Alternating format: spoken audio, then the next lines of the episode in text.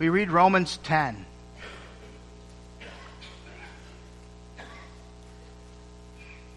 We take up this chapter in connection with the gathering of the church as taught by Lord's Day 21.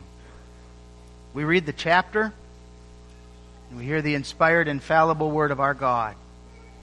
Brethren, my heart's desire and prayer to God for Israel is that they might be saved.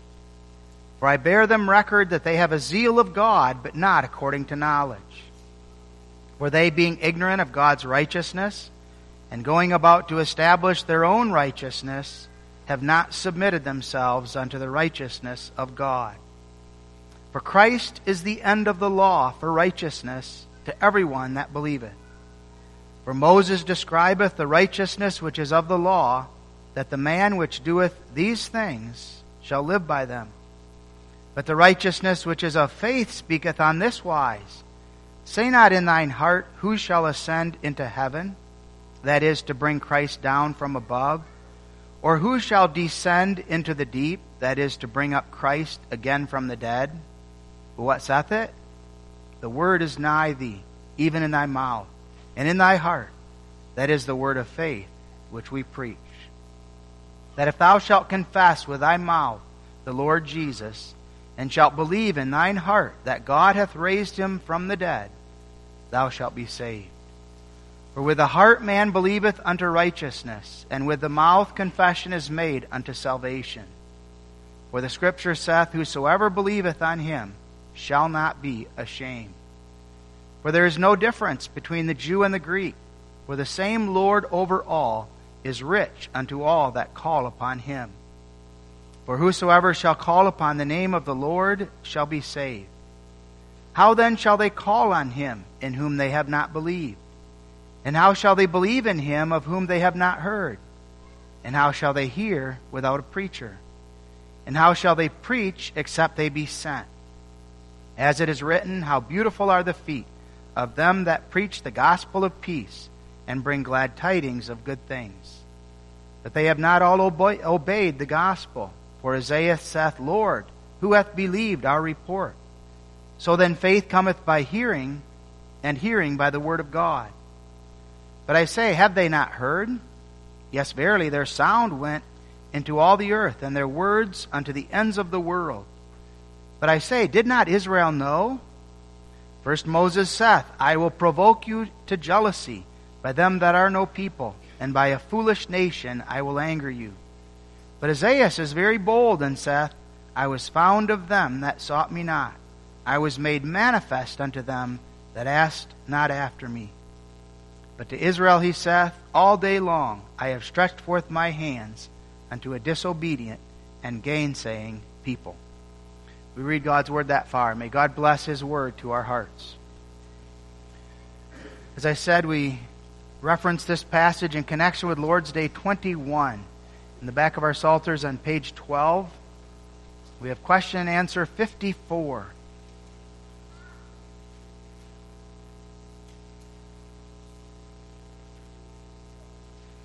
What believest thou concerning the holy Catholic Church of Christ?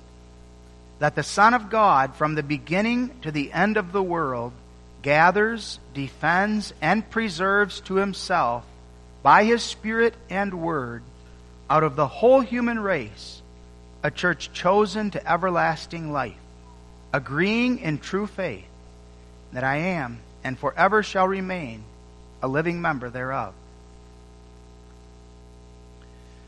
Last week we looked at the election of the church. We noted the wonder by which God determines the nature and the number of his church. We saw the practical comfort and the encouragement with regard to that truth. The church is one. The church is a Catholic church. The church is comprised of families. And we say with confidence that we are and forever shall remain a living member of Christ's church. God has chosen his church out of all the nations, tribes, and tongues, and he brings them together into a church. And now we face that question How does God gather those elect, how does he bring them to repentance? And how does God bring them into the beauty and the wonder of his church? We must insist on the basis of Scripture that never has there been a time when there was no church on earth. God has preserved to himself a witness from the very beginning of time and will continue to do so till Christ comes back again. As that church is gathered in time, the number increases. So that constantly that church is increasing in number as God is bringing his elect into an understanding and knowledge of their salvation. That church exists for a time on earth, and then she's translated into the wonder and the beauty and the joy of everlasting life in heaven. We can distinguish that church on earth is often identified as the militant church, the church that finds herself in the midst of sorrows, in the midst of struggles, victorious but militant, doing battle against sin and the devil.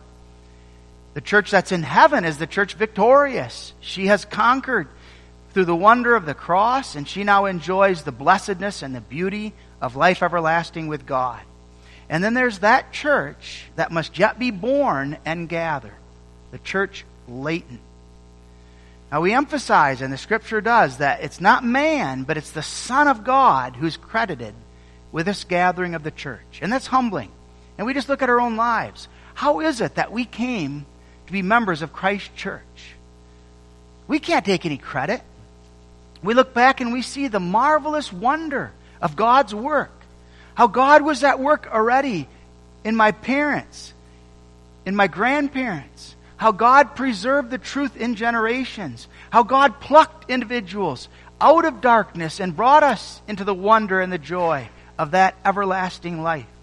We stand in awe. This is God's work. It's the work of the Son of God as He gathers His church by His Word and by His Spirit. And we account for the wonder of that as we look at our own lives. God is to be praised and magnified for His work. Jesus, as a shepherd, the good shepherd, is gathering his flock in order to bring every last one of them, that none be lost, into the fullness of the joy that awaits. And we know no man can come except the Father draw him. John 6, verse 44. So that what God began with regard to his eternal decree of election, in time now he's realizing with a view to bringing that full body of the elect into the bliss and the glory of everlasting life in glory. We look at that, the gathering of the church, and we notice, first of all, the fact of it, secondly, the means, and finally, the fruit. From the beginning to the end of the world, gathers. God is busy in this work. It's a work of gathering his elect, whom he has before chosen and ordained, out of the whole human race and out of every nation so that in every generation, the church, as the body of Christ, has been gathered. Elect have been born and brought to conversion and salvation. The body of Christ is being gathered. Again, this is a marvelous wonder, and we look at our own lives and we see how great this work of God is. That Jehovah God chose me, and then in time brought me into a family and brought me into a circumstance and a situation where I was given to know the wonder of His love and given to know the marvelous character and nature of that salvation. The body of Christ will be perfected, it will be completed in God's time when the fullness of Israel, the fullness of the Gentiles, will all be brought into the fold of their one shepherd, Jesus Christ. Now, this gathering in every generation and out of every nation is the great wonder of God through history. We look back and we see marvelous wonders that God has performed. And we think of creation. As children, we understand creation and we stand in awe of it, that God just spoke and everything came to pass. And we realize this wonder, God of creating all things, is beyond our power, it's beyond our comprehension. God is calling things that were not as though they were. And no less is the wonder of the gathering of His church. God calls and builds His church out of material that's wholly unfit. They are those who are sinners, who have given themselves over to destruction, The whole human race guilty, worthy of God's eternal damnation, lying under the wrath of God, polluted, corrupt, and yet Jehovah God taking hold of these and bringing them to know the wonder and the joy of life that's in Him. Gathering out of the filth and corruption of the human race a people who is the object of His love and His favor, whom He has consecrated, set apart for Himself, and in whom He works to show forth His praise and His glory, and He fills them with every spiritual blessing. This is a wonder of God's grace as He builds His church out of death, taking those who are given over to death and now working life within them. A life that's not just earthly, but spiritual and heavenly, so that they will live forever. Now we understand that's impossible for man to have a place of cooperation with God in this work. Just as creation had nothing to do with man, so this wonderful work of the salvation and gathering of Christ Church has nothing to do with man. This is God's marvelous work as He raises out of a dead body a church that has life, chosen unto life everlasting.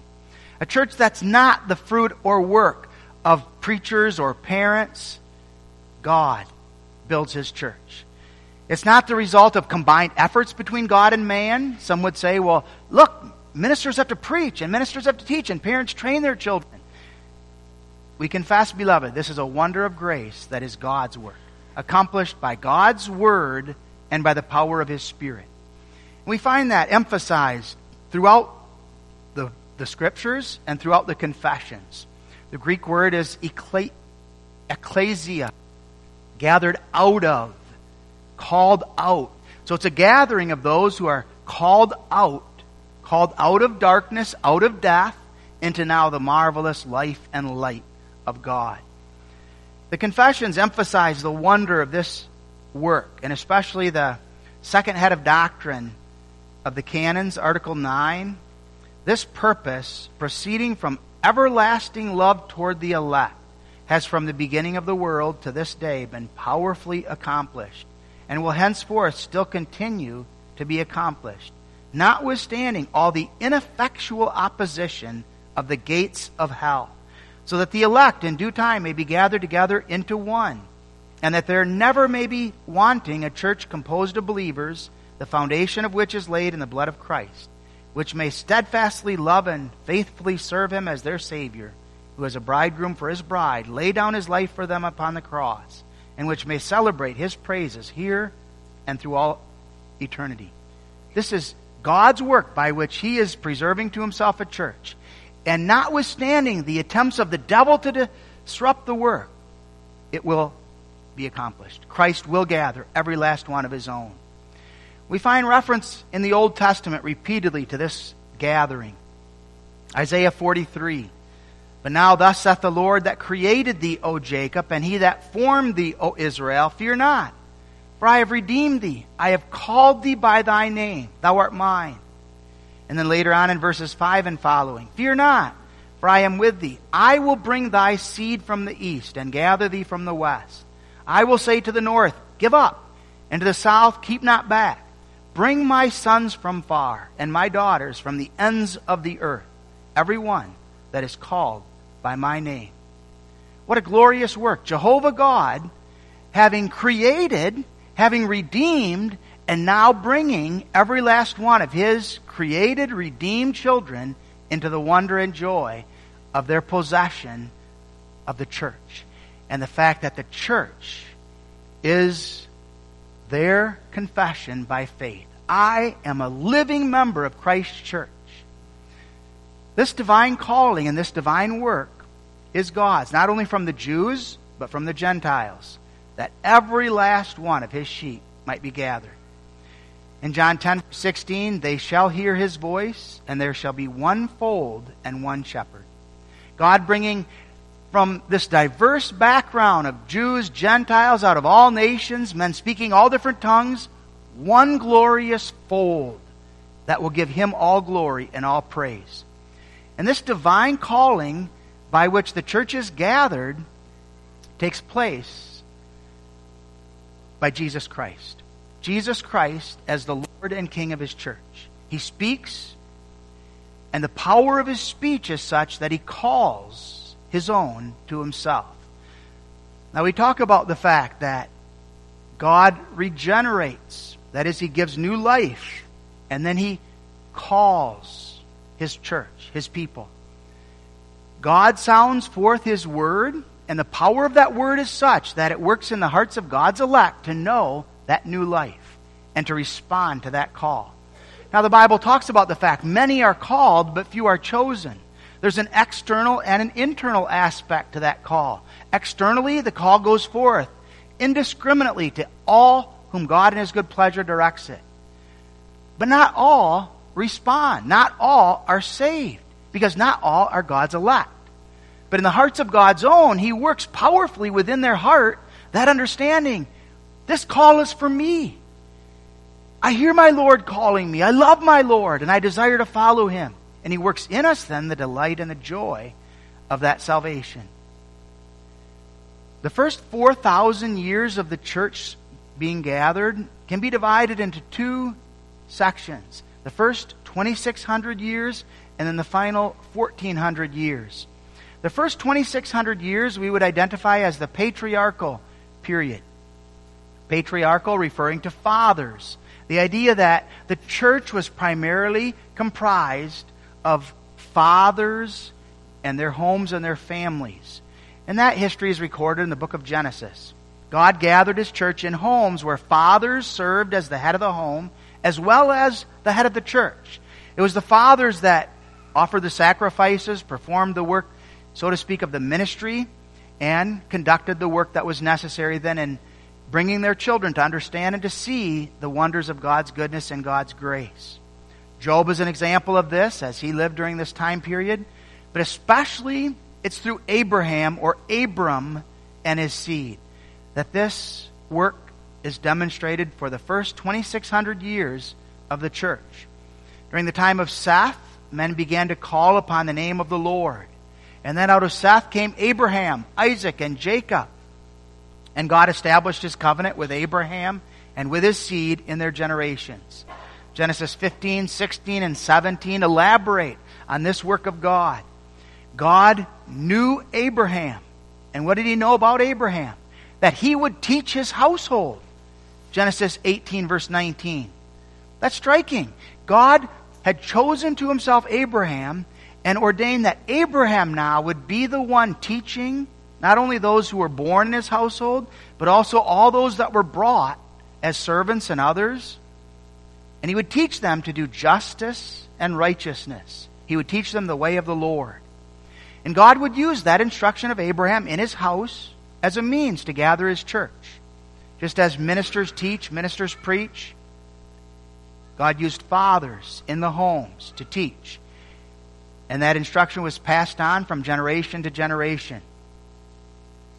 For the final 1400 years of that 4,000 year period, God gathered his church within the nation of Israel and God now had established prophets, priests, and kings. Reading the book of Isaiah, one finds repeatedly reference to the idea of my servant. And God now is identifying his church as his servant. And sometimes the reference there is to the whole nation of Israel. Sometimes it's to the elect remnant that was within that nation. Other times it talks about Jesus, who is at the heart of that remnant, the elect. So that we have three circles. We have the nation as the broadest circle. Then we have the remnant, which was those that were God's elect. And then we have Christ at the heart as the one who is central to that elect remnant. God was using his prophets, his priests, and his kings as tools in his hands to minister to the people, to teach them the word of God, and to instruct them. And God speaks to his people as those who are his redeemed he gives them beautiful promises concerning not only their life on earth, but also the future that awaits them as God is going to take them into a body, a church that's far more glorious than anything that's merely earthly. And already during this time, Abraham and others understood the marvelous character of God's work. They understood this wasn't just limited to the Israelites, to the nation of Israel. This was a broader wonder and a broader work. So that Abraham was told that he would be the father of many nations, that through him all the nations of the earth would be blessed, and that the seed of Abraham was Christ. And in Christ, we are all made children of Abraham. That comprised the first 4,000 years of the church. And then Christ came. And since Pentecost, the remaining 2,000 plus years take a different form. Today, the church is no longer tied to a nation, it's not tied to a specific land. The church is now gathered into instituted local congregations. And we find that occurring already during the mission journeys and the labors of the apostles. Paul, as he writes to the Colossians and to the Thessalonians, addresses them as the church at Colossae, the church at Thessalonica. Paul identifies the local church with the same word that we would say refers to the whole body of the elect. The whole body of the elect is called the church, but then also the local institutes are given that name. So that we have a right to call Calvary Protestant Reformed Church a church, even though the whole body of Christ is also called church. Recognizing that we are but one institute of that larger, more broad gathering that is from every nation, tribe, and tongue. The activity of the church is not primarily natural or national or earthly, but it's spiritual and it affects the mind and the will. The church is involved in a work that's not to redeem the world and to transform the world. It's true as Christianity spread through the world, there was a transformation that took place in terms of work ethic and diligence and faithfulness. But the calling of the church is the gathering of that church out of darkness into light and the glory of Christ as he reflects the glory of God. The church is called to preach and to teach, trusting and believing that Jesus Christ is using this preaching and this teaching as his word and as the power by which his spirit is gathering his church. God isn't pleased merely with an outward presence in the church. God wants our hearts standing before him with awe and reverence. And God works so in us that we not only hear the external call, but internally we are convicted. We are brought to our knees. We confess our sin. And we confess that Jehovah God has called me and given me to know my glorious place as a member of His church. How does God do this? God uses means. He speaks and He calls His people to Himself. The Bible talks about the fact that Jesus speaks to his sheep in such a way that his sheep hear his voice and they follow him. Now we can understand how that took place when Jesus was on earth. He talked and people heard him and they followed him. But Jesus isn't with us anymore physically. Already in Paul's time, as Paul wrote to the churches at Ephesus, he wrote to the church in Rome, the church in Thessalonica, Paul wrote to them insisting that they, even though they had never seen Jesus with their physical eyes, they had never heard him with their physical ears, nevertheless, were taught by Jesus. Now, how is it that they were taught by Jesus when they never had heard him, they never saw him? It's because the truths that he taught was that which they had learned. The apostles had continued the work that Jesus began. And now he was working in and through them in order to instruct and to teach. So as the apostles went forth and as the apostles taught and as they preached, Christ was the one who was teaching. He was the one that was instructing and he was the one that was leading his body, his church, into a more full understanding of salvation. Jesus talks that way with regard to Pentecost, that he would pour out his Spirit, and that Spirit would be the power by which his church would be led into the truth and preserved and kept in it. The apostle writes that way to the church in Romans 4 and Galatians 3. He talks about the seed of Abraham Who is the seed of Abraham? To whom were the promises given? To Christ. And in Christ now, to all those who are found in him. So Abraham had the reality even before he had the sign. He had the reality that he would be the father of all those who would believe, even though he had not yet been circumcised. He's not only the father of the circumcision, but also the father of all those that walk in faith. And that's what the apostle here is emphasizing in connection with Abraham and the place that Abraham occupies within the church of Jesus Christ and the wonder of the faith that God worked and Christ being the end of that law for righteousness to everyone who believes. The manner by which God gathers his church is by his word and by his spirit. But Jesus is the one who's at work. This is the work of the risen and exalted Savior. And this is the running then of the white horse as the exalted Lord now runs throughout history on that white horse as described in Revelation, sounding forth his word, proclaiming the gospel, and gathering his glorious church. He was at work before he had been fully realized in the fullness of time. He was work, at work in the Old Testament. He's at work after he died and ascended into heaven. And he continues that work now after his pouring out of his Spirit.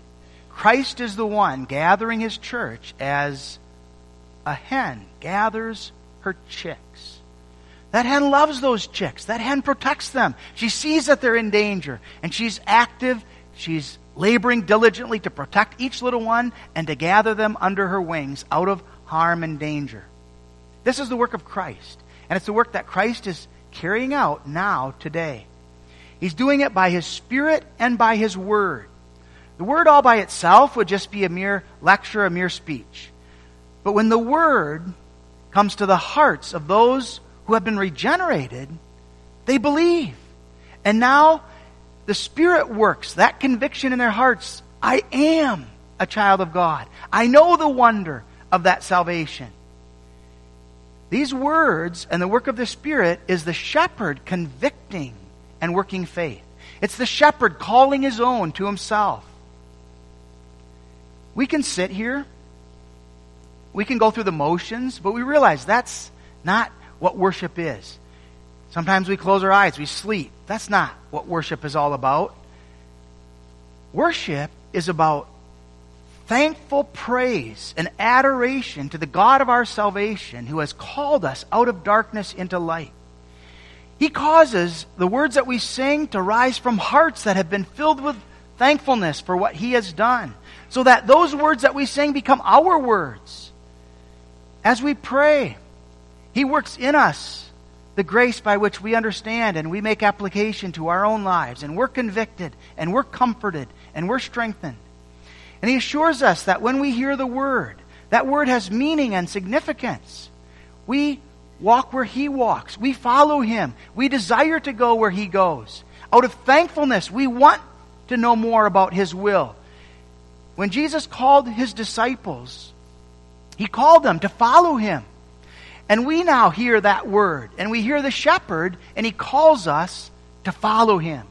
And with joy and with thankfulness, we follow him, forsaking our own flesh, denying ourselves, taking up our cross in order to follow our Lord where he would lead us. Now, the apostle writes here in Romans 10 about calling on the name of God and the connection of that calling on God's name and salvation. We addressed this also in Bible study this past week as we noted the preaching and the sermon of the Apostle Paul, I mean, the Apostle Peter in Acts 2. But note here, verse 11 For the scripture saith, Whosoever believeth on him shall not be ashamed. There's no difference between the Jew and Gentile. The same Lord over all is rich unto all that call upon him. For whosoever shall call upon the name of the Lord shall be saved. Whosoever. As the gospel goes forth, the gospel goes to whosoever God in his good pleasure directs it. God is not limited by nation, by nationality. He's not limited by race or by ethnic. He's not race, limited in any way by how much someone is worth or how much someone makes. God is the one that sounds forth his word to the ends of the earth. And whosoever calls on him, whosoever believeth. Now we know who that whosoever will be. Who is it that's going to respond? It's those who have been regenerated. It's those in whose hearts God has worked because they've been chosen by God from eternity. And now as the word comes, God softens their hearts and God so works in them the wonder that they hear and they believe. And so the apostle here is setting forth the importance of the preaching. As the preaching goes forth, that's not just the word of men, this is the word of the exalted Christ as he now sounds forth the word of the gospel to his church and to his people. Now, the church at Antioch sent Paul and Barnabas out so that they could bring that good news of salvation. God uses means. But this isn't a joint work between God and man, it's God's work entirely as it's the work of Christ by His Word and Spirit. The church prayed the same prayer that we pray as we anticipate worship. Lord, send thy Spirit. We desire that God would cause His Spirit to be present among us and that that Spirit would cause us to hear Christ and to know the joy and wonder of salvation. And that work of the Spirit is such that it opens the closed heart. It softens that which was hard.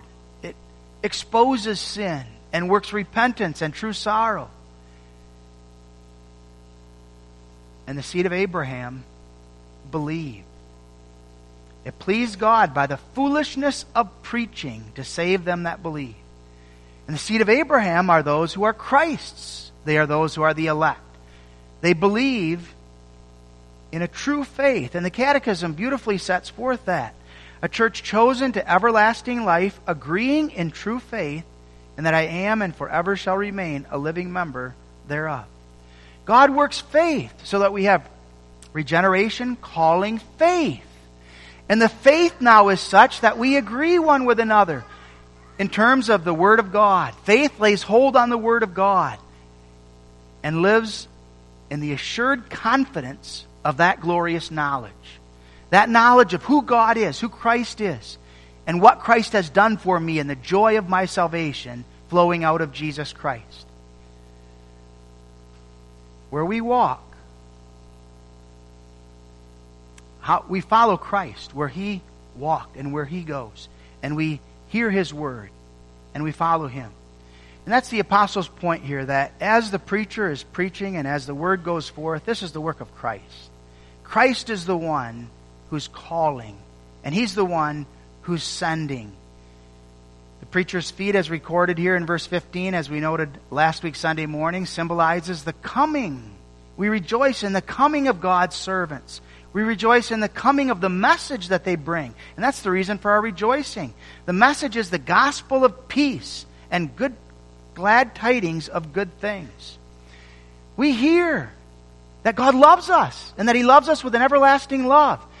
And in the context of our sin and our unworthiness and the guilt and shame that rises above us, this is the message that we hear.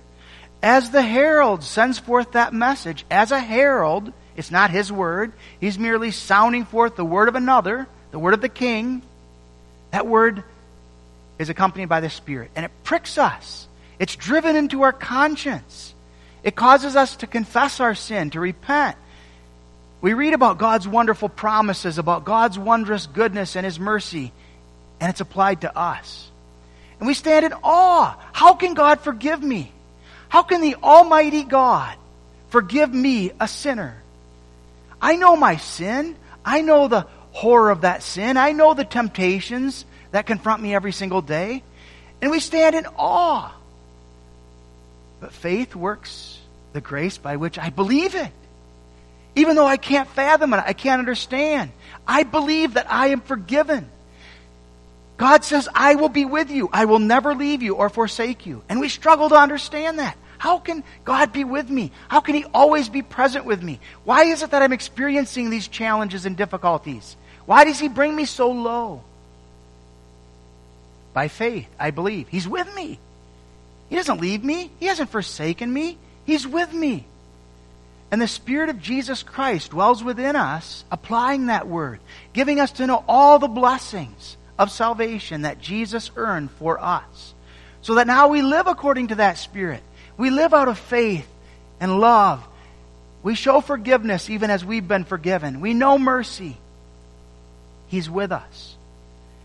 And faith lays hold upon His Word, trusts and believes in it, and worships. Thanks God, praises God for what great things God has done. Not only is God gathering from the east and the west, He's gathering His seed from among our seed. We noted that last week in terms of election. The same is true with regard to then the gathering of the church, as he's pleased now to place his elect children among our children and grandchildren. And now then, as that call goes forth, he works fruit in the hearts and lives of our children, our grandchildren, our great grandchildren. As was spoken to Abraham, I will be a God to thee and to thy seed after thee. And that was, was true of Abraham. God works in us as fathers especially to teach our children, to train them up in the way of God's fear. Parents, as they do so, do so in sin and in weakness. I give my child the right to go to hell. I give him a nature that's depraved and sinful. God alone is able to work in his heart that spiritual work of grace. And that's the unending prayer of the parent, praying for the heart of their child. We desire our children to be healthy, but far more, we pray for the spiritual well being of those children. We pray for God to be working in their hearts. And God says that elect parents have no reason to doubt the salvation of their children who die in infancy. That doesn't mean that we stop teaching and preaching. It doesn't mean that we quit showing them the way of Jehovah, it impresses upon us the urgency and the burden of that. God is pleased to work faith in the hearts of our children so that they have hearing ears, so that they will be receptive to that instruction. They're going to receive it. And the church is gathered from among believers and their children. And the church stands in awe of this. Beloved, the fact that we are able to be here this morning is a wonder of God's grace through His Spirit. God guided the churches through an initial letter that was written of intent to establish a daughter congregation here in Hull. In 2007, a Church of Jesus Christ was instituted here in Hull, which we call Calvary. And the Holy Spirit has worked obedience in our hearts, drawing us to Himself by His power. Every single day, the Holy Spirit is at work within us, drawing him, us to himself. But in a special way on Sunday, that Spirit draws us to worship. Calling some from this side of town, some from this town, some from this community, bringing them all together in order that we might praise and glorify the God of our salvation who's called us out of darkness into his marvelous light. And we're drawn with that desire. He works in us that passion that love for Him, that awe for Him, and that adoration. And it's our duty to heed the call of the Spirit, to come together to worship, to encourage one another in the Lord. And the Bible admonishes us in Hebrews 10 that we not neglect the gathering together of the saints. And so, with joy, we gather, confessing it's nothing of me. It's all God's work by His Word and Spirit in my life. Now, how do we understand the fact that in connection with that, there's so many different churches, there's so many different denominations? The history of the churches reveals splinter after splinter, departure from the truth. The history of the church is a constant struggle to maintain the truth over against the lie. And many churches give in to the pressure whether that pressure comes from the communities in which they operate, whether it comes from members who desire something novel, something different. If we reject God's truth, we reject Christ and we reject the work of the Spirit. And God will not bless us then as a church of Jesus Christ. We need to stand faithful to the truth of God's Word. And the Holy Spirit leads and guides His church into that truth brings that church to confess, to repent, to turn away from error, to lay hold upon the Word of God. and to live according to it. And we believe that although our churches are imperfect, filled with sin and with sinners, that God has given to us the truth and that God is pleased to preserve that truth in our midst.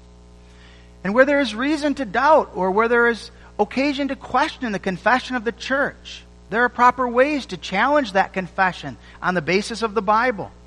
If we're convicted that one point of doctrine or a point of walk or conduct is incorrect, then we bring that point with a biblical ground to the consistory, the classis, the synod if necessary. If they refuse to see our point, then we have to weigh carefully what do I do? Am I convicted that I am correct or am I wrong? And if I believe myself to be correct, my conscience then doesn't bind me to any one specific church. I need to find another congregation then that's more faithful to the Word of God. God at work in His church, gathering that church, working that reformation where necessary, convicting His saints and giving them that conviction that this is where I belong as a member of Christ's church, called out of darkness to join that church which is most faithful to His Word. And Christ gathers us together by His Spirit so that His name then is exalted and praised. We're not just a gathering of people who have something earthly in common. We're joined together because God desires that His name be glorified. And God will preserve to Himself a church on earth until Christ returns. And as He glorifies Himself through us, He does it by speaking to us, by speaking His word to us, by strengthening our faith, by drawing us out of societies, communities that don't want to serve God, that don't desire to maintain His will, so that we can be those who live together as saints of God, showing forth His praise. And the Belgic Confession addresses that calling. It addresses the responsibility that is ours. Everyone bound to join himself to the true church, Article 28. Article 29 sets forth the marks of that church and what is it that identify that church as faithful. And what is it that identifies the Christians as faithful? God gathering us, not just temporarily, God gathering us together now for a time in an earthly church with a view to bringing us eternally into the fullness of the joy of His glorious church. What fruit there is there then, beloved, in this beautiful confession? When God so works in our hearts by His Word and Spirit to give us to know that we have been adopted by Him into His family, we are filled with awe. We are filled with thanksgiving. The fruit is worship. God works in us the grace by which we are able to believe and confess, I am not my own. I belong to my faithful Savior, Jesus Christ. And He holds us, and He preserves, and He keeps us. And He gives us the consciousness that we belong to Him. And as our loving Father, He will preserve and He will keep us. God wants each one of us, young and old, to be able to make this our confession. I am and forever shall remain a living member of Christ's church. I'm a member of Christ's church. I don't deserve to be, but by grace, He's called me and He's given me to know this glorious place. I'm a member.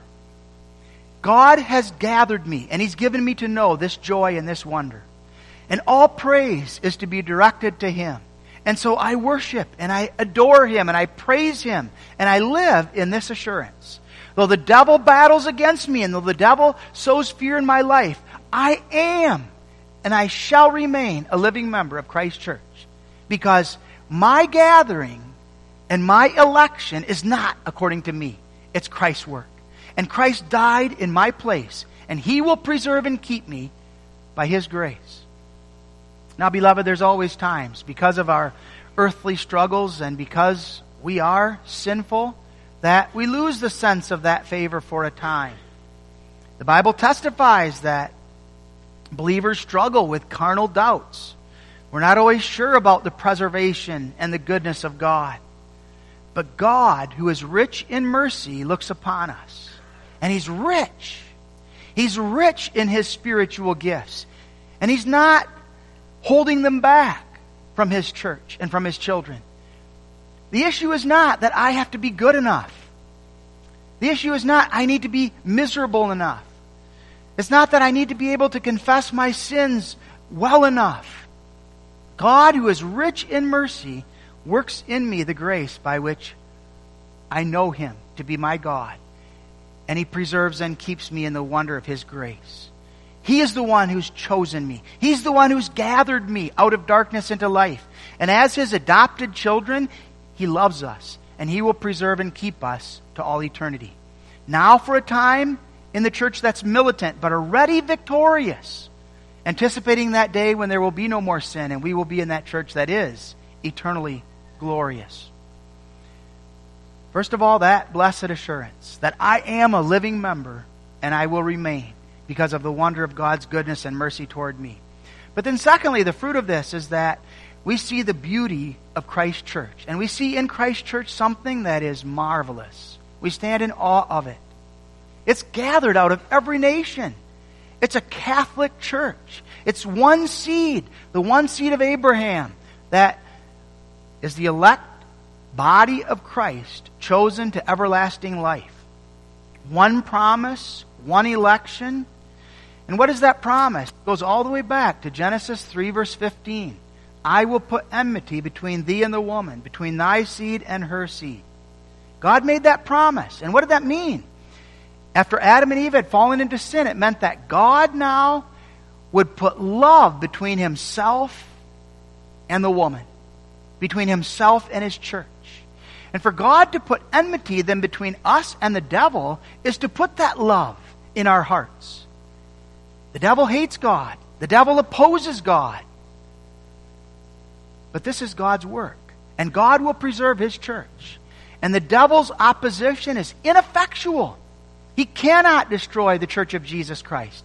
God will see to it that every last one of his own will be gathered and will be preserved and kept. And what a glorious church, beloved, to be part of. We again stand in awe and we worship. Amen. Our Father who art in heaven, what marvelous wonders thou hast performed in our lives, giving us, by nature dead in sin, to know life in Jesus Christ, to know the marvelous wonder by which we belong to our living Savior, Jesus Christ to know that thou art the one who loves us with an everlasting love and will preserve and keep us to all eternity. Cause, Lord, that we might ever, as living members of thy church, give thee all the glory, all the praise. And we pray, preserve and keep us in the truth. Amen.